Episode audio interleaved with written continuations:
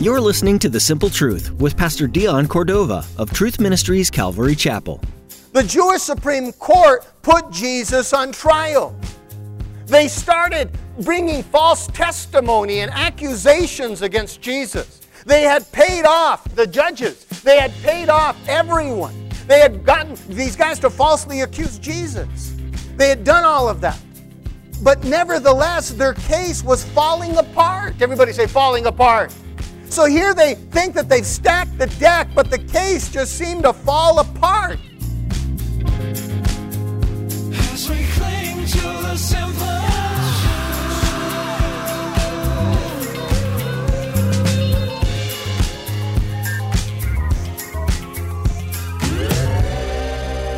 Can you imagine willingly choosing to undergo tremendous suffering and torture in the place of someone who hated you, your greatest enemy? That's essentially what Jesus did for you.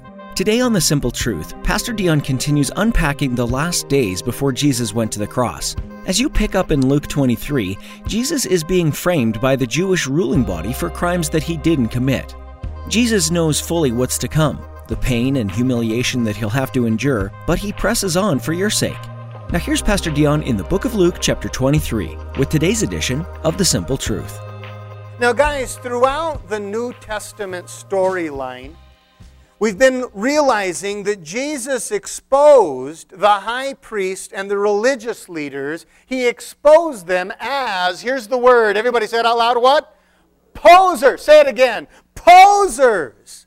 Posers are people that look like they are something, but are really something else. And Jesus, during the storyline, exposed the religious leaders as posers. Kind of like the saber toothed blennyfish. The high priests and religious leaders were a lot like the saber toothed blennyfish.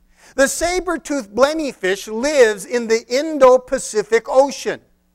And here is how it actually poses. See, the saber-toothed blenny fish looks exactly like a cleaner fish. Everybody say cleaner fish. A cleaner fish is actually a fish that it's no bigger than a soda can, but it comes along and it actually removes parasites and lives off the parasites on other fish. So the cleaner fish, you know, whenever it's invited by a larger fish to eat the parasites off of its body, for the bigger fish, it's like a spa treatment. You know, that cleaner fish goes to work and it feels like a massage. And the fish, the larger fish, feels rejuvenated, revitalized, refreshed. Everybody say, ah. That's what the cleaner fish does. But when the larger fish is deceived, thinking that the saber-toothed blenny fish is a cleaner fish, and unknowingly invites it to give him a massage, the saber-toothed blenny fish gives the big fish a couple of bumps, you know, just to let it know it's going to attach. And the bigger fish kind of just leans over that one muscle that it wants. It kind of just leans over so that it can start its cleaning and then that's when the Jaws theme music starts. And the saber-toothed blenny fish then takes a chomp. Everybody say chomp. Takes a chomp out of the belly of that fish. The saber tooth bites off a sizable chunk from the soft underbelly with its razor sharp vampire teeth. And while it's chewing, it makes a sushi joke. It says, That's how I roll. Everybody say it's criminal. Not the joke. The saber tooth fish. It's criminal. Say it again. It's criminal. It poses as something and then does something completely opposite. Well, that's exactly how the high priests and the religious leaders rolled as posers. They wore the colors of God's appointed helpers, but their actions were far from helping God's people. In fact, the religious leaders' activities included racketeering, extortion, price gouging, and blackmail. Yeah, they were doing those three things.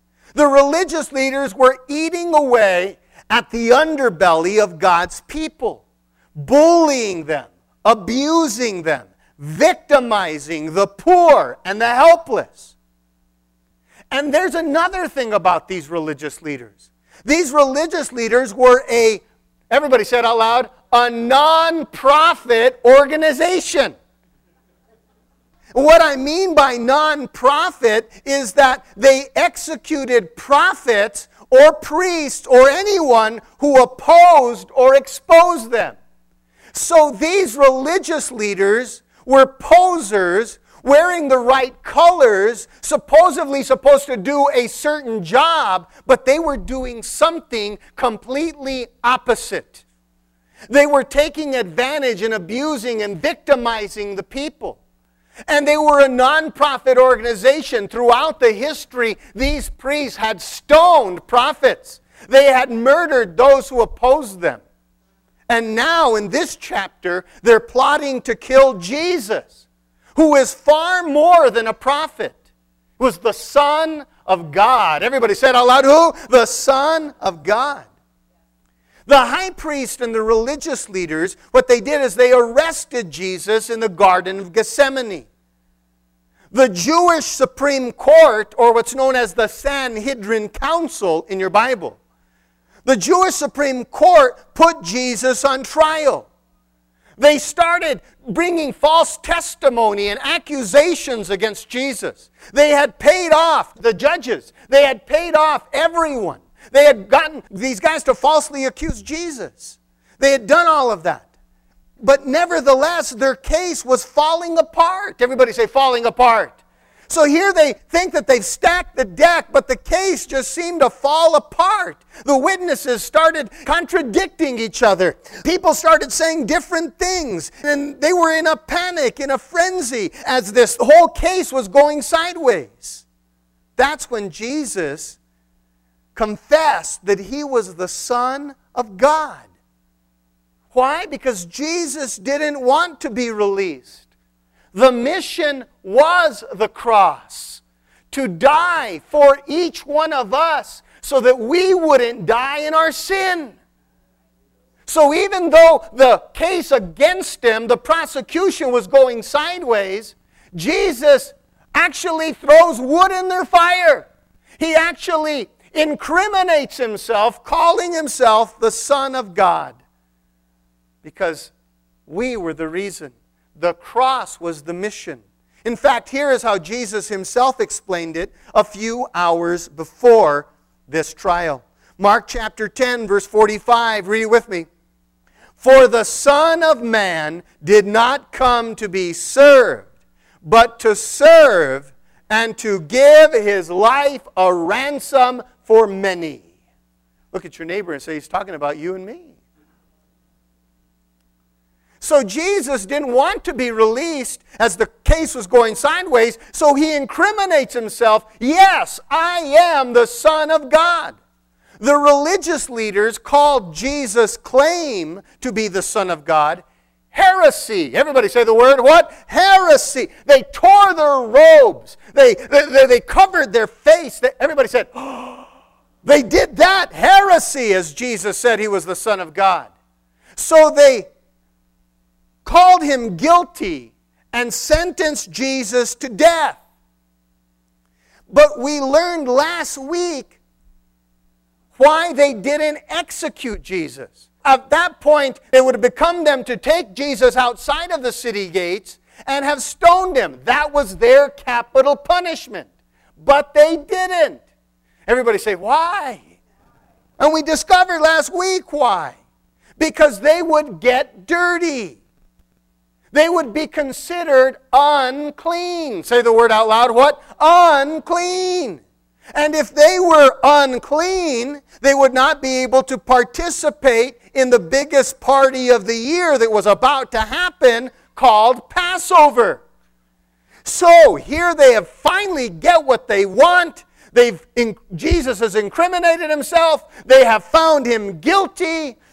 But they don't want to kill him because they'll get their hands dirty and not be able to participate in the party. So the religious leaders took Jesus to the Roman governor, Pontius Pilate, to do their dirty work, to put Jesus to death. A show of solidarity is what they did. The entire Sanhedrin council led Jesus to the Antonia fortress, that is the Roman courtroom, and, and all of them, all this Sanhedrin council, filled the courtroom with support for uh, the prosecution. 71 judges against Jesus fill the courtroom of the Antonia fortress, basically so that they can, you know, basically sound out or noise out anybody else that would oppose their votes. So here's Pilate. He walks in. There's 71 members of the religious council in solidarity bringing this prisoner so that Pilate could put him to death. In fact, the religious council even lied to Pilate about the charges against Jesus. They said, This man is breaking Roman law. Here's Luke chapter 23, verse 1. This is exactly what they said. Then the whole multitude of them, the 71, then arose and led Jesus to Pilate. And they began to accuse him, saying, We found this fellow perverting the nation forbidding to pay taxes to Caesar, and saying that he himself is Christ, a king, above and beyond Caesar. Everybody do it. So Pilate is standing there looking at this house full of priests in solidarity bringing this one man, you know, a prisoner to for him to condemn him and kill him. But Pilate knew these religious leaders too well. So he pulled Jesus away from the bullies and interrogated Jesus privately. And during the interrogation, it was, it was insightful, but Pilate realized that Jesus is not a criminal. Jesus didn't do these things that he is accused of.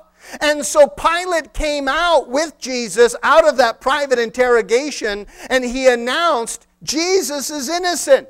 He said, I find no fault in this man. And everybody should clap, yeah, right? Because, hey, Jesus is, hey, he's innocent. But, everybody say it. But the high priest and the religious leaders wouldn't take no for an answer.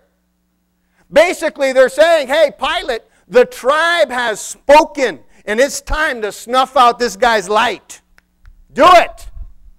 We're the tribe. We're telling you what to do. In fact, let's read it. Chapter 23, verse 4. So Pilate said to the chief priests and the crowd, I find no fault in this man. But they were the more fierce. Everybody say fierce. You know what fierce is, right? Go ahead, do it like that. Do it to your neighbor. All right?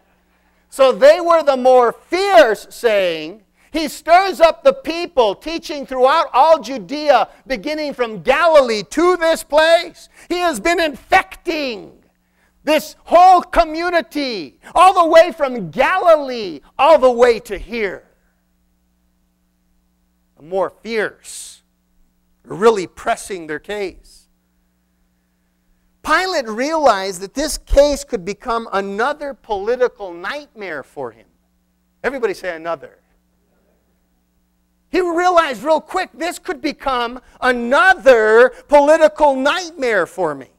You see, the same religious council had created political problems for Pilate before this.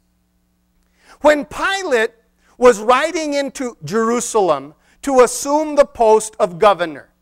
Caesar had sent Pilate. Pilate actually was looking for a Senate seat in Rome. Caesar told Pilate, if you want to be on the Senate, you need to go to this place of the world where they already had so many problems. If you can bring peace in Jerusalem, then you can get a Senate seat. So, Pilate is on his way in to Jerusalem. He is with a Roman entourage. He is about to assume his post. These very Sanhedrin religious guys stopped Pilate at the city gates and told him to leave their Roman crests, banners, and flags outside of the city. Because the Roman eagle was considered to the Jews to be an idol. The same group of 71 guys came out and told Pilate, You're not coming in because you're carrying those banners, that crest. That is idolatrous. You're not bringing it in here. Leave it outside. Pilate did it anyway. I'll show you who's the boss. I'll show you who's the governor.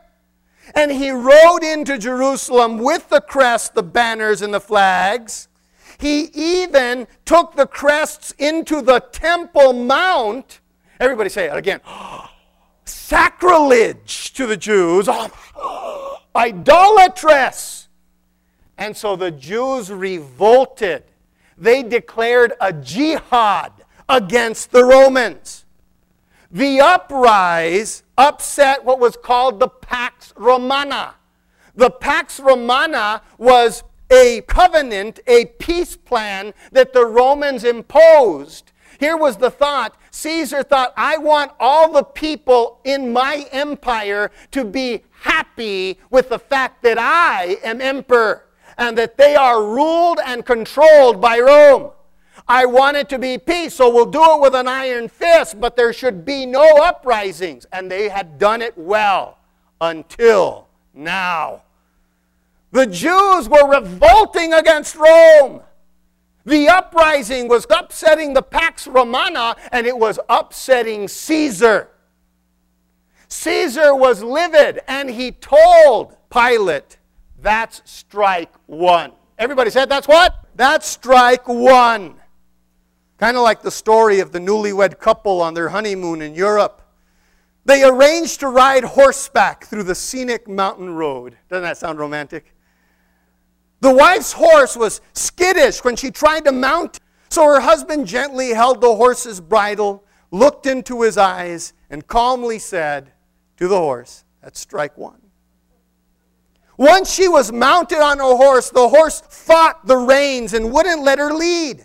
Again, the husband gently held the horse's bridle, looked into his eyes, and calmly said, That's strike two. A few minutes of riding, they had been on their way. The wife's horse reared up with her on it. The husband dismounted, walked up to the wife's horse, and said, That's strike three. Pulled out his revolver and shot the horse. The wife was irate. What's wrong with you? Because that's what wives say. What's wrong with you? Why the heck did you kill my horse? That's when her husband looked into her eyes and calmly said, That's strike one.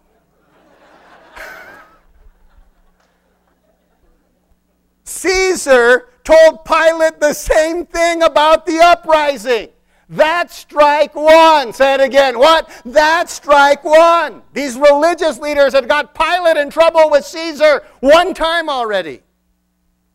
Then, sometime later, because the water in Jerusalem was bad, Pilate started the plans to build an aqueduct from Solomon's pool near Bethlehem all the way to Jerusalem. Five and a half mile aqueduct. But, everybody say, but, it was an expensive endeavor and it wasn't sanctioned by Rome. Therefore, there was no government funds for it. So Pilate raided the Jewish temple treasury and the sacred gifts to finance the job. The Jews were outraged. These same religious leaders in his court were outraged. They started a riot, and both Jews and Romans were being killed on the Temple Mount.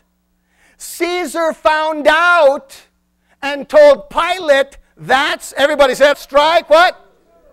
You got to say it with some Italian flair, though. Stiracca too, right? So now these same religious leaders are demanding Pilate kill Jesus, who he knows is innocent, and it's getting heated. Do you realize the tension here? Do you realize the predicament? So Pilate doesn't want to be their puppet, but he doesn't want to tick them off. He doesn't want to just say, okay, I'll kill him, because, you know, he doesn't want to be their puppet, but he doesn't want to tick these guys off. Because that would be strike, everybody say it. So Pilate was hoping for a way out. Then one of the accusers in the passage we read, he mentioned Galilee. Everybody said what? Galilee. If Jesus is a Galilean, he needs to be tried in Galilee by a Galilean governor who is named Herod. Everybody said out loud, who? Ha ha ha. Let's read the passage. When Pilate heard of Galilee, he asked if the man were a Galilean. That's Jesus. And as soon as he knew that he belonged to Herod's jurisdiction, he sent him to Herod, who was also in Jerusalem at the time. Now, when Herod saw Jesus, he was exceedingly glad, for he had desired for a long time to see him, because he had heard many things about him and had hoped to see some miracle done by him. Then he questioned Jesus with many words, but he answered him nothing, and the chief priests and the scribes stood and vehemently accused him. Then Herod, with his men of war, treated him with contempt and mocked him, arrayed him in a gorgeous robe, and sent him back to Pilate. That very day, Pilate and Herod became friends with each other, for previously they had been at enmity with each other. So we'll stop there. So, they're accusing Jesus in front of Pilate. All 71 judges probably had already been coached. Listen, when we go take Jesus to Pilate, nobody, nobody mention Galilee.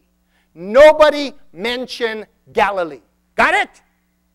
And then they got heated, and you know how it is when it gets heated and your emotions get up there and you say stuff you shouldn't.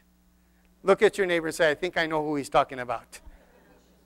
And somebody said, He has brought this poison and he's been spreading it around this indoctrination, this global conspiracy. He has brought it eh, all the way from Galilee to here. And Pilate said, oh, Galilee, Galilee. Did, did somebody say Galilee?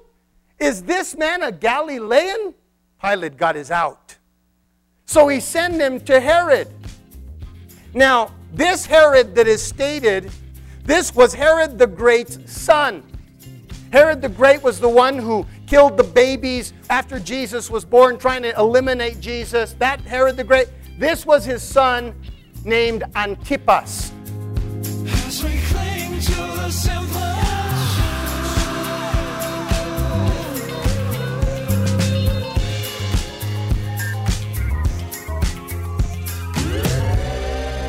Our time with you is coming to an end today on The Simple Truth.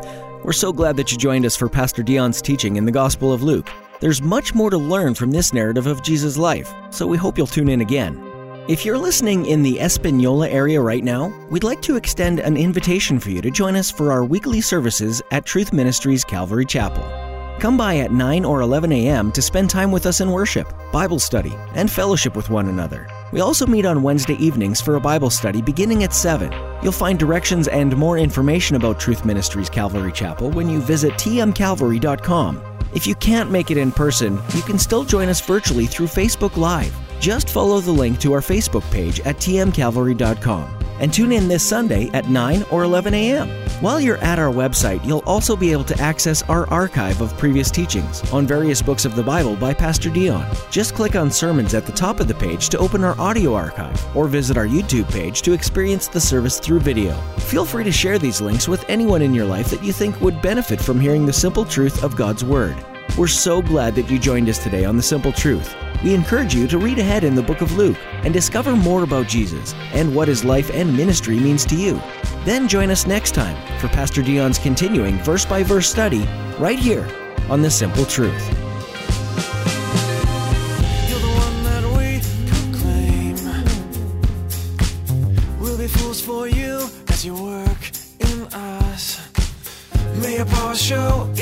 so. Let us join our hands and together we stand. Together.